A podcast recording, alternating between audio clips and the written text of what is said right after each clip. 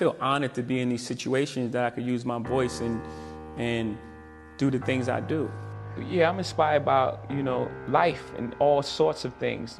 You can say something right now and it would inspire me to write a song or something to happen. You know, most kings just happen to be inspired by Basquiat drawing, you know, the drawing and he had the most young kings get their head cut off on the bottom. And I looked at that and I was like, it's powerful. You know, just the statement in itself, you know, lends itself for a song. Song starts inspired by Basquiat my chariot's on fire. Everybody took shots, hit my body up. I'm tired. And then it's just, they build me up to break me down, to build me up again. They like, hope we need you back so we can kill your ass again. You know, it's like this thing, this love, hate thing that the world has with success, period. I walk in every room as myself.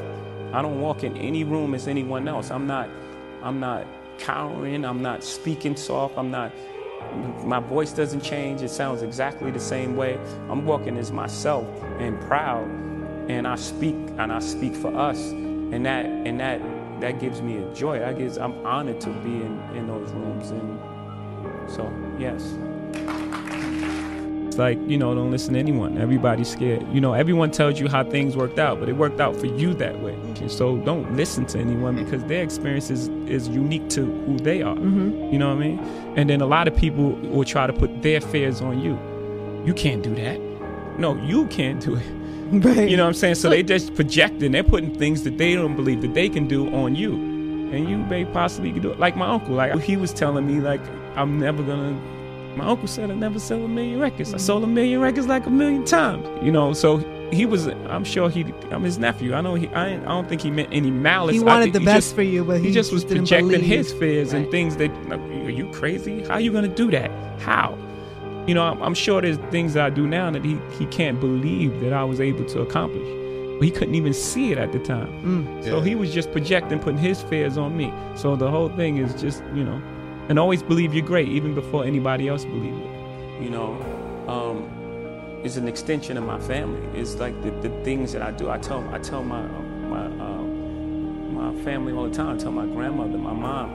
You know, they they they they're proud. They're super proud and strong women, and they they won't ask me for anything.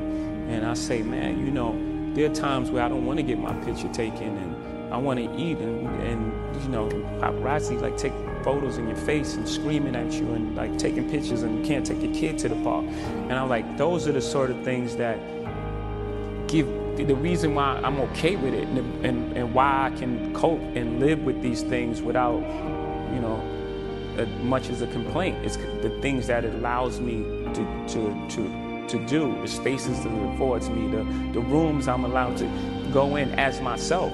It deals for the most part with success. It deals with people who you started your life off with and what success does to them. People look at you strange saying you changed, like you worked that hard to stay the same, like you're doing all this for a reason.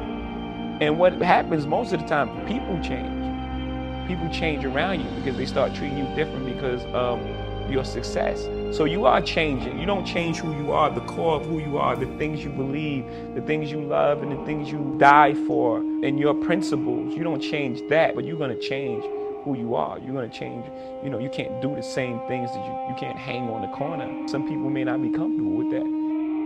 And then it deals with the other side of success, um, how people look at you when you're successful. Media medals, people sue you, settle. Every step you take, they remind you again. So no matter how far you are, you still have that stigma on you of where you come from when you walk inside the door. Even if you have a tuxedo on, it's like, oh yeah, that's the guy who used to be this and did that most kings get their head cut off, right? I mean, in war, battle, and in life. At the end of the day, you've achieved everything you want. You made it to the top of the throne, and at the end of the day, you just get your head cut off. Do things that are true to you. You know, uh, you know, most things that I'm involved with are extension of being creative. You know, a clothing company. You know, it's part of who you are, and hip hop is your attitude. And what you're trying to express, express how you dress. Um, you know, I love sports growing up. I grew up in a, in a household where sports was on 24, you know, 7. So these are all things that are, you know, are comfortable for me. You know, these are things that I like.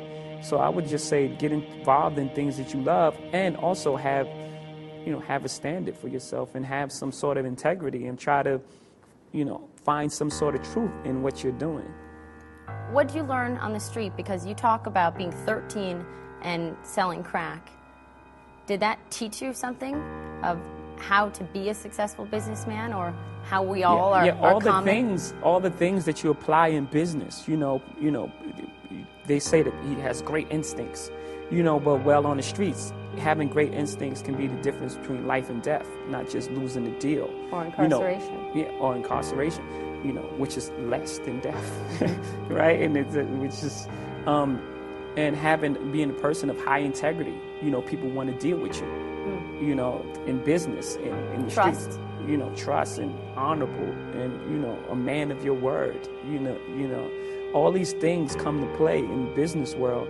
I'm not condoning uh, anything, any street uh, activity, but it's just, it's just the way it is. There's a, a redemptive power that making a choice has, you know, rather than feeling like you're at effect to all the things that are happening.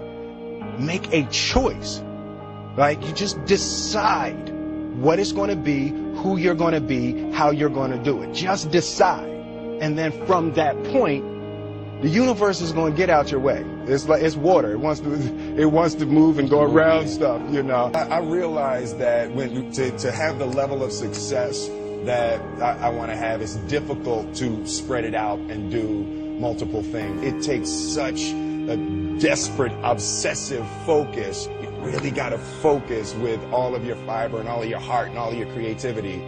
You are associated with a number of brands HP, Coca Cola, Budweiser. How do you decide who you want your name, your brand, your voice um, tied to, and, and, and what companies you don't? Um, I try to, I try to. Sometimes it's it's, it's just more about relationships. I, I, I pretty much try to work with brands if, we, if there's some sort of partnership there. Uh, you know, I don't typically do a one-off endorsement deals. I, Right. I've just never been interested in that. It's just more so if I can create some sort of partnership. You know, Coca-Cola was was a partnership. You know, brand managers. You know, acted as at one time. Um, so I, pretty much look for partners.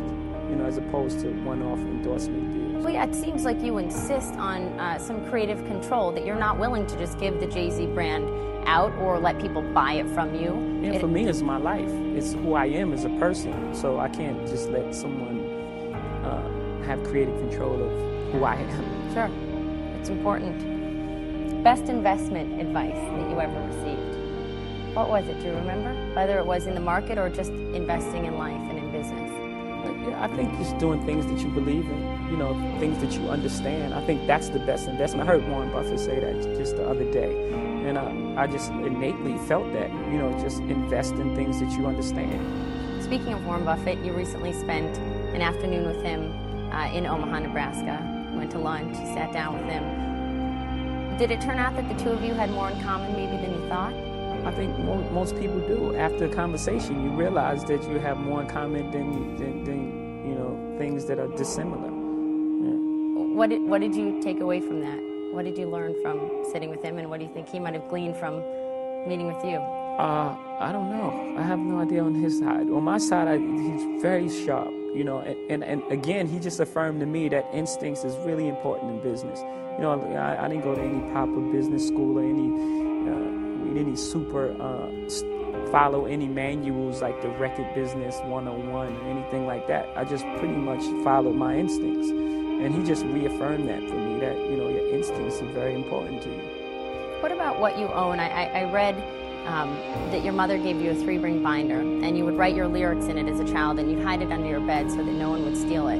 Are your words still your most valuable possession? Uh, yeah, because they caused all of this. You know, saved my life. You know, so Saved your life? absolutely. Why?